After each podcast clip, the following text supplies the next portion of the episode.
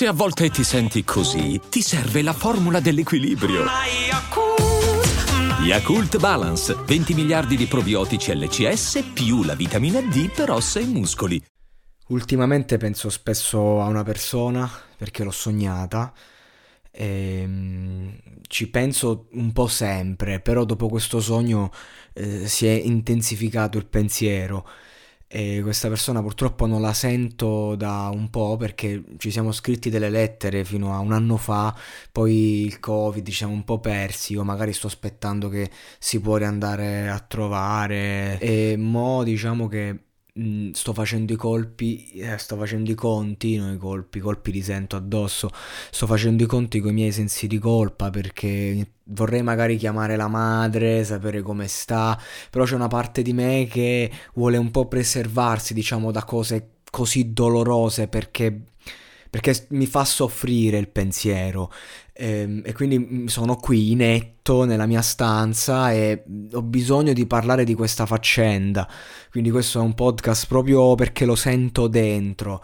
Eh, perché questo amico ci siamo conosciuti alle medie, io lo odiavo, lo detestavo proprio perché era proprio il classico eh, galletto un po' più grosso degli altri, più grande, che decideva un po', io ero sveltarello, no? mi facevo i cazzi miei, però dello stesso tempo ero presuntuoso e lui diciamo che ci fu un'occasione in cui proprio radunò tutta la classe e cercò diciamo di umiliarmi, eh, di sottomettermi, ma io non, non non mi sono sottomesso nonostante la situazione era drastica e quando sono rientrati i professori io comunque non lo infamai eh, e da quel momento in poi siamo diventati grandi amici, ma grandissimi, ci nacque del rispetto, cioè ce le siamo dette un attimo e lui era la voce grossa e io lì imparai tantissimo, fu un'esperienza pazzesca quella.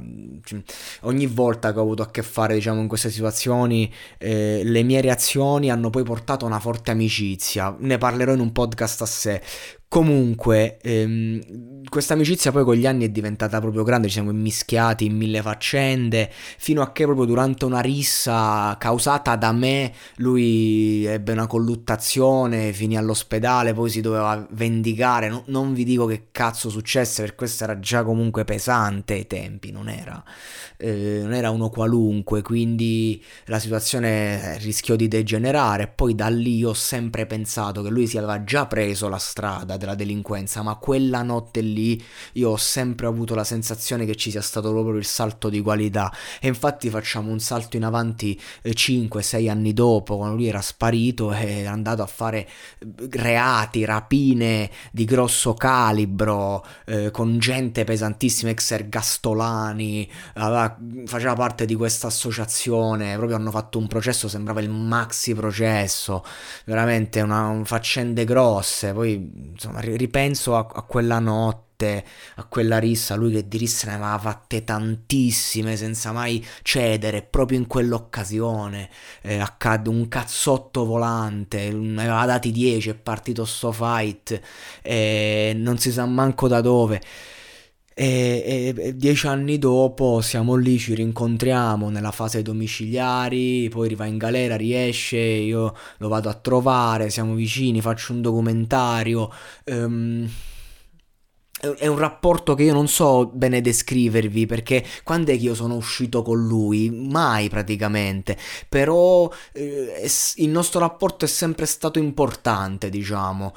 E, ehm, e, io non mi scorderò mai quando la prima volta che uscì di galera ci incontrammo, l'articolo era pesante, comunque oggi t'acchiappano, ok, ai tempi 18 anni, t'acchiappano soldi, pistole, armi, con certa gente, non si sa dove, eh, banda che ha fatto centinaia di rapine, eh, volanti a, a, manichetta proprio al nord Italia.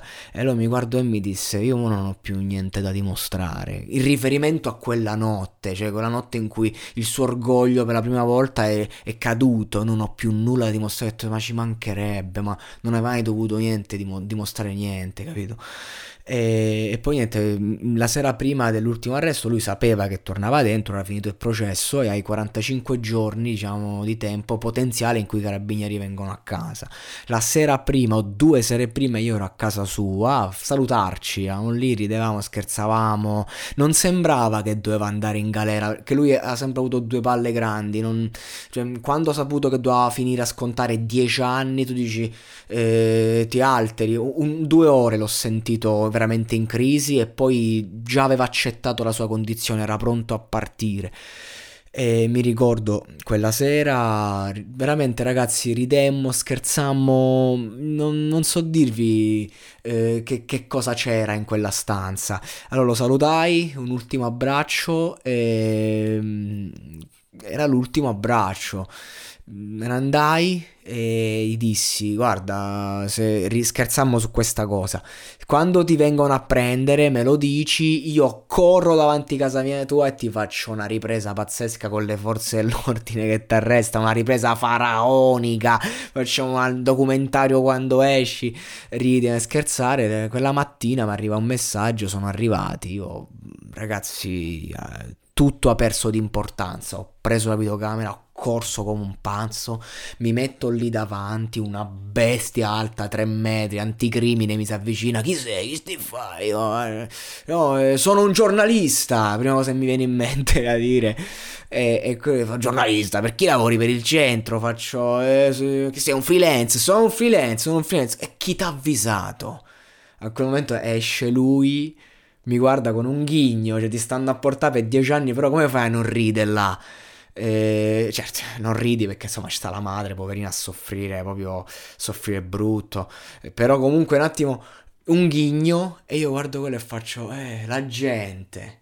Indicando, vedo come a dire qualcuno mi ha avvertito. Eh, e, e, quello si, si, distrae, diciamo, io me ne, me ne vado, cioè mi lascia in pace, io me ne vado, lo guardo con la coda dell'occhio. E faccio un cenno con la mano a metà e lui mi fa un cenno col volto per salutarmi. E questo è stato non l'ultimo ricordo perché poi sono andato a trovarlo in carcere, stava bene, stava bene comunque anche se stava male, magari lui non me l'avrebbe mai fatto vedere perché lui sa benissimo che quando incontri qualcuno da fuori comunque stai carico, no? L'orgoglio anche, no? È stata un'ora bellissima, gli dissi, io quel periodo stavo mezzo con una ragazza e feci la battuta tutti gli anni in cui te le sei scopate tutte, mo sono io che scopo. Fatti un sacco di risate, è stato bellissimo, è stata un'ora meravigliosa, poi ecco, eh, ci incontreremo appena possibile. E niente, io sono veramente... Mi dispiace, mi dispiace perché ok gli errori, ok che uno deve pagare, ma 15 anni quando ne aveva 19, di, cioè 19 anni non sei un cazzo, anch'io a 19 anni meritavo la galera, non come lui magari, non avevo fatto certi reati, però anch'io la meritavo, però lui è andato sempre fino in fondo e questa è stata la differenza, il filo, il, la, la, il famoso muro invisibile, lui è sempre andato dall'altro lato, io sono sempre rimasto con un piede dall'altra parte, per paura, per paura. Lui non aveva paura di niente. Mi manchi mi manchi da morire.